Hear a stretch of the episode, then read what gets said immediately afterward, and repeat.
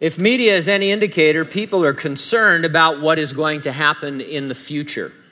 Everything seems to be about a mostly bad future. Instead of being utopian, it's portrayed as dystopian. And the word apocalypse frequently pops up now in titles and in dialogue.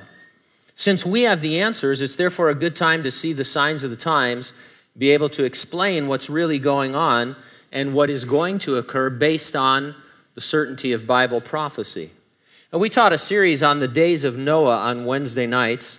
You can find it at calvaryhanford.com. Either watch or listen or read the text. They're short studies, less than 25 minutes long, only a few pages of reading.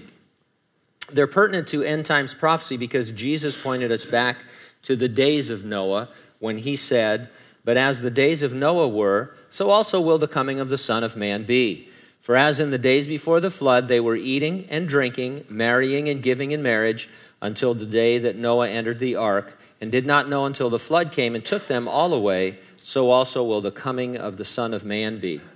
Now, you'll discover in those studies and in Genesis chapter 6, Jesus was describing a particular type of marrying that was occurring before the flood. It wasn't just that people were uh, getting married, there was a certain kind of marriage According to Genesis 6, fallen angels were marrying and mating with human females. Their offspring are called Nephilim. They're a race of giants whose DNA was manipulated. And you find Nephilim throughout the Old Testament narrative, up even into the time of uh, David, finally destroys the, uh, the rest of the Nephilim. But what I'm getting at is this it seems this manipulation of human DNA to alter what it means to be human is G- what Jesus seemed to be pointing to as something we would expect to be trending in the last days. And it is. Manipulating human DNA is all the rage right now. National Geographic posted a really disturbing article titled Sheep Human Hybrids Made in Lab. So this is real, it's not fake news as we uh, you know sometimes think. This is National Geographic. And so here's some excerpts from their article.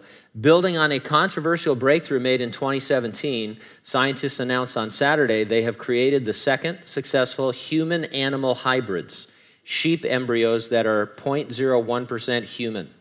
The embryos, which were not allowed to develop past 28 days of age, move researchers a step closer to perhaps growing human organs for medical transplant. Researchers are working to artificially expand the organ supply. Some are trying 3D print organs in the lab, others are working on artificial or mechanical organs. Some are making chimeras, hybrids of two different species, in the hopes of growing human organs in pigs or sheep. To make chimeras, researchers isolate one animal's stem cells, which can develop into any cell type in the body. They then inject some stem cells from one species into the embryo of another. The U.S. National Institutes of Health currently forbid public funding of human animal hybrids, although it signaled in 2016 that it might lift that moratorium. So far, private donors have funded early research. A movie called Splice, uh, science fiction horror film starring Academy Award winner Adrien Brody. Uh, he's part of a scientific couple who attempt to introduce human DNA into their work of splicing animal genes. They create a chimera let's just say it doesn't end well. Uh, is it just sci fi? One researcher asked and answered the question. He wrote this Contrary to the plot of every good horror movie, the biologist's Chimera cookbook contains only recipes of medical interest.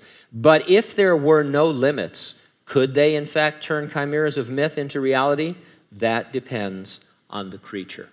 And so scientists believe today that they can bring a viable human animal hybrid you look back in w- what people say as mythology to centaurs and minotaurs, that's what we're talking about a human animal hybrid, which we laugh at and think is ridiculous, and they're doing it now in laboratories. It's just they're doing it for a good reason to create organs for people who are on donor lists, uh, but I don't think it's going to stop there.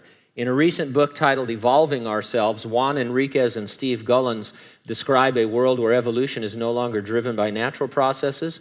Instead, it is driven by human choices. through what they call unnatural selection and non random mutation. They say human enhancement is bringing us closer to such a world, it could allow us to take control of our evolution and truly shape the future of our species.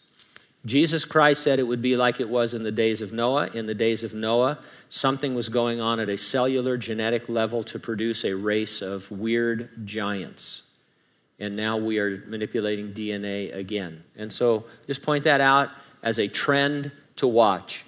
Uh, now, we're not looking for any particular sign. The church is always poised to be raptured. Jesus said he'll come to resurrect the dead in Christ, rapture living believers, and that that event could happen at any moment in the history of the church without any sign uh, preceding it. And so the question each week is the same Are you ready for the rapture? If not, get ready, stay ready, keep looking up Ready or not, Jesus is coming.